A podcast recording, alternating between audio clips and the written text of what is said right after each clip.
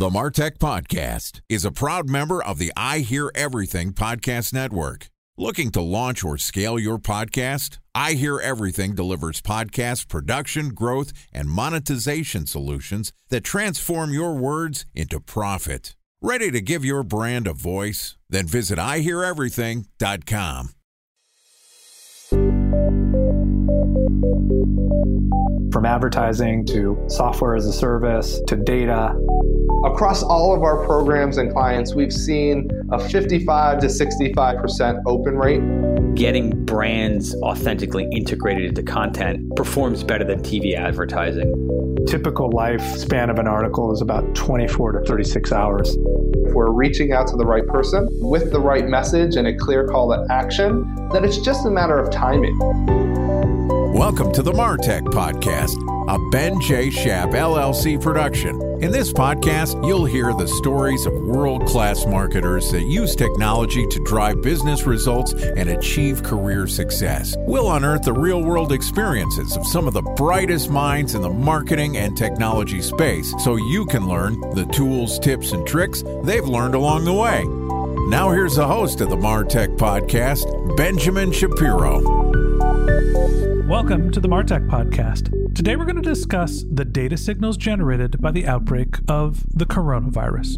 Joining us is an old friend of the Martech Podcast, Jeff White, who is the CEO of Gravy Analytics, which is a location intelligence firm based in DC, which processes over 25 billion anonymous geolocation signals per day. Yesterday, Jeff and I talked about using location data to understand how the coronavirus has changed consumer behavior and today we're going to continue our conversation talking about using location data and analytics to figure out your reopening strategies. Okay, here's the second part of my conversation with Jeff White, founder and CEO of Gravy Analytics. Jeff, welcome back to the Martech podcast. Thank you. Excited to uh, continue our conversation. Yesterday, we talked about some of the changes in user behaviors. People are at home. We've all stocked up on our toilet paper. There are some obvious industries that are thriving and some of them that are suffering. Today, I want to talk about taking a step forward. The coronavirus is not something that's going to last forever. Knock on wood, we're all going to make it through this. So let's talk a little bit about as the world is reopening, how you could think about how to safely, appropriately, and effectively use location data and analytics to understand when and where is the right time to put your foot back down on the real world gas pedal of business. Talk to me about how to use location data to figure out your reopening strategy. We say often in our business if you want to compete with Amazon, you have to be like Amazon. And one of the strengths that Amazon has always had is they're sitting on top a mountain of consumer data, right? And in their world, it's largely how you engage with the platform, your consumptive patterns, your shopping patterns, your search histories, etc. So certainly we believe, right, in our world that location data, human mobility, the things how we act as part of our daily lives in the physical world is not only a much stronger signal of what might be consumer behavior, but a much more actionable and recent one. So I think the first step we always tell our customers is accept change, right? The first thing is we're not going back.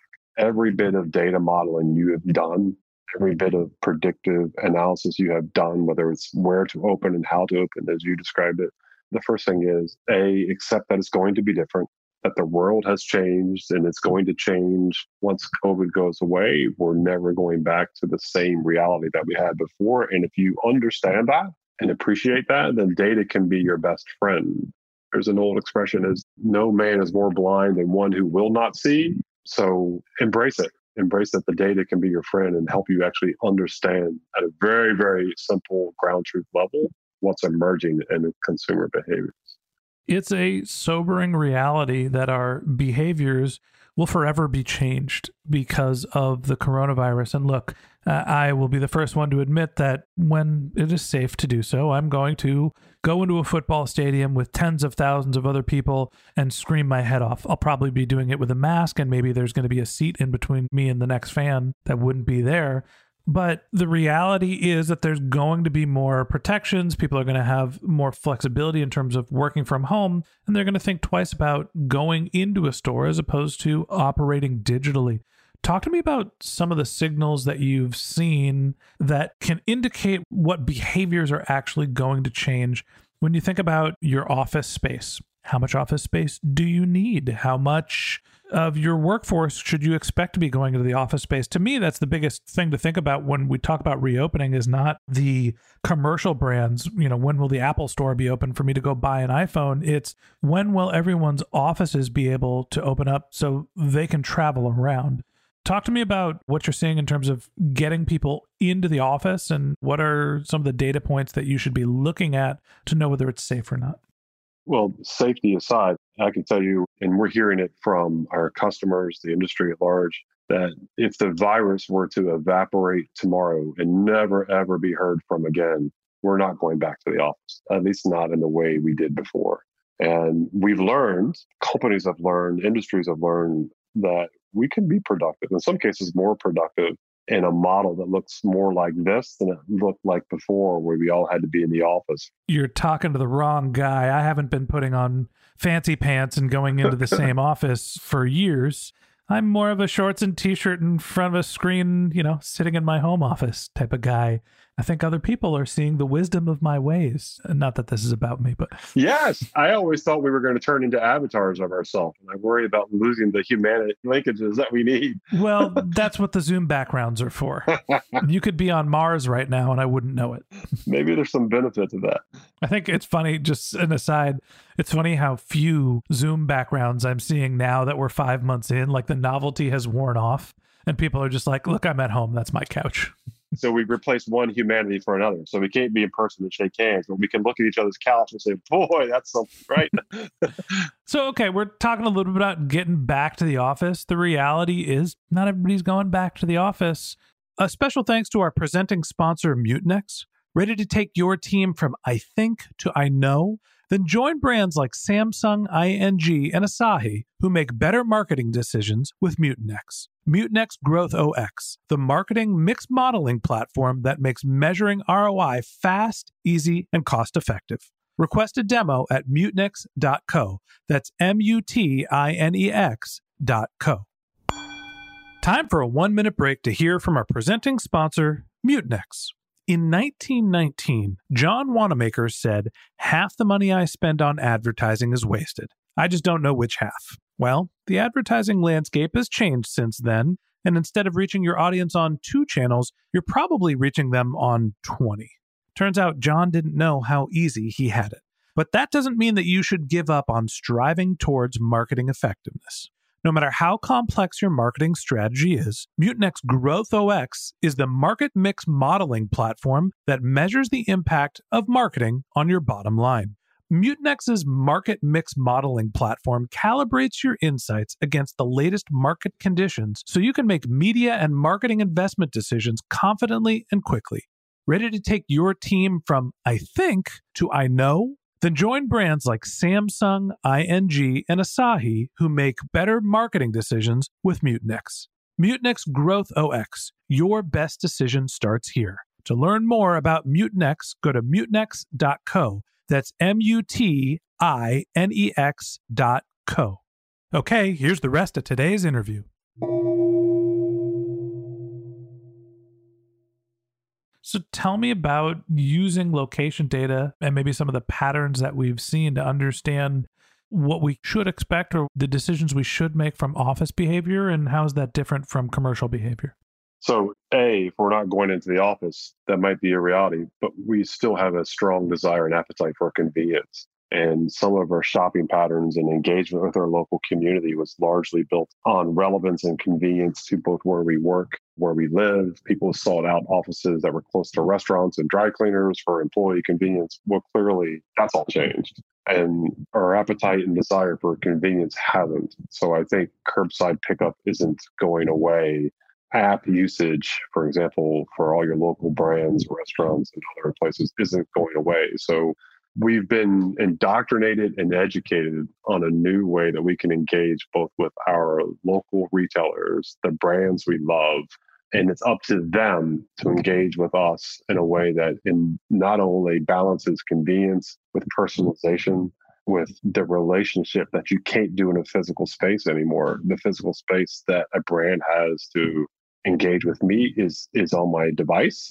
It's shorter, it's more episodic. And in order to get that right, the more you know about me and how I live my life is your enablement to that success. So location data plays a really important role in that, particularly as we start to again awaken the early indicators of who I am as I come out of my cave as the new consumer are going to be how I start to live my daily life and the brands and the places I engage with around me. The places where you're going to go buy your toilet paper, your bottle of booze, whatever it is, the circle is shrinking and it's more of a stronger heartbeat around home base as opposed to two separate bases of home and the office. Talk to me a little bit about delivery services. It seems like there is a trend here of, you know, mentioned convenience where people are having more on demand services. I'm sure Grubhub, DoorDash, and Postmates are all, and Uber as well, are all, you know, loving the new reality. Maybe Uber less because of the impact on ride sharing. Have you noticed that there are any sort of signals that are showing that the ride sharing services, the convenience, the delivery services are uh, thriving? Well, clearly, a lot of the ones you mentioned are around food delivery. I used to work for Rinse. They do dry cleaning and laundry delivery. Yeah. I'm hoping that their business is doing well. What we, a lot of times, we look at are things from a supply chain standpoint. So everything from the port to the warehouse to the retailer, when appropriate, or now directly to home. Mm-hmm. And you saw a dramatic increase in traffic in and out of things like Amazon warehouses, as you might imagine, right? Distribution warehouses, largely for hard goods and other things people are sitting around their homes saying, Boy, I need a new kitchen. And we've been putting it off. We're going to spend a lot of time here. Sure enough, you may not go into that Best Buy, but you're shopping at the Walmarts online and getting things delivered directly from them to your house. We saw a dramatic increase from the container stores and depots. So the home goods are probably thriving. People are sitting there looking at their couch saying, I can't spend one more second on you. I just need a new couch. And click of a button, there it is. So I think the reality is that the brands and the places that people engage from a consumer perspective are going to be centralized around their home, but we are seeing more activity around distribution centers, trying to get basically more D2C products delivered. What are some of the other conclusions that you have or takeaways that you can tell us about in terms of reopening strategies and what will make it safe and effective? And you're seeing a lot more emphasis now from a lot of the CPG companies on their DTC strategies, right? That's a lot of acronyms there, right? The B2B, D2C, SMBs. We got to throw in some more jargon here in order to be relevant. LMNOP. By the way, so that's another accelerant to what has been a slow evolution there. The Procter and Gambles of the world trying to establish consumer relationships outside of the retailers. Well, like it or not, we can buy direct from Procter and Gamble just fine right now, and we're very comfortable with that experience. It also potentially makes more room for competition where Procter and Gamble doesn't have a distinct advantage to sell you soap and toilet paper and all the things that Procter and Gamble makes. There can be a smaller upstart brand that has the same amount of access to you. Absolutely. And suddenly you're seeing more and more influencers, right? We are consuming a lot more on demand videos of how to do things. I started making candles. I've never made a candle in my life, but I saw it on a YouTube video. And said, I can do that. That's interesting. And I ordered a candle kit and now I'm in that. I'm doing that. Jeff White, man of many talents. Not only is he a CEO of a location based analytics company, he's a talented candle maker and a wonderful podcast guest. Jeff, appreciate you coming back on the show. Great to catch up. And thanks for telling us a little bit about what you're seeing in terms of analytics, location data in the time of the coronavirus. Thank you. All right. And that wraps up this episode of the Martech podcast. Thanks again to Jeff White, CEO of Gravy Analytics, for joining us. If you'd like to get in touch with Jeff, you can find a link to his LinkedIn profile in our show notes. You can contact him on Twitter. His handle is Jeff White1347. That's J E F F W H I T E 1347. Or you could visit his company's website, which is gravyanalytics.com. Just one more link in our show notes I'd like to tell you about. If you didn't have a chance to take notes while you were listening to this podcast, head over to martechpod.com where we have summaries of all of our episodes, contact information for our guests. You could subscribe to our once a week newsletter. You can even send us your topic suggestions or your marketing questions, which we'll answer live on our show. Of course, you could always reach out on social media. Our handle is martechpod, M A R T E C H P O D, on LinkedIn, Twitter, Instagram, and Facebook. Or you can contact me directly. My handle is Ben J. Shap, B E N J. S H A P. And if you haven't subscribed yet and you want a daily stream of marketing and technology knowledge in your podcast feed, we're going to publish an episode every day this year. So hit the subscribe button in your podcast app and we'll be back in your feed tomorrow morning. All right, that's it for today. But until next time, my advice is to just focus on keeping your customers happy.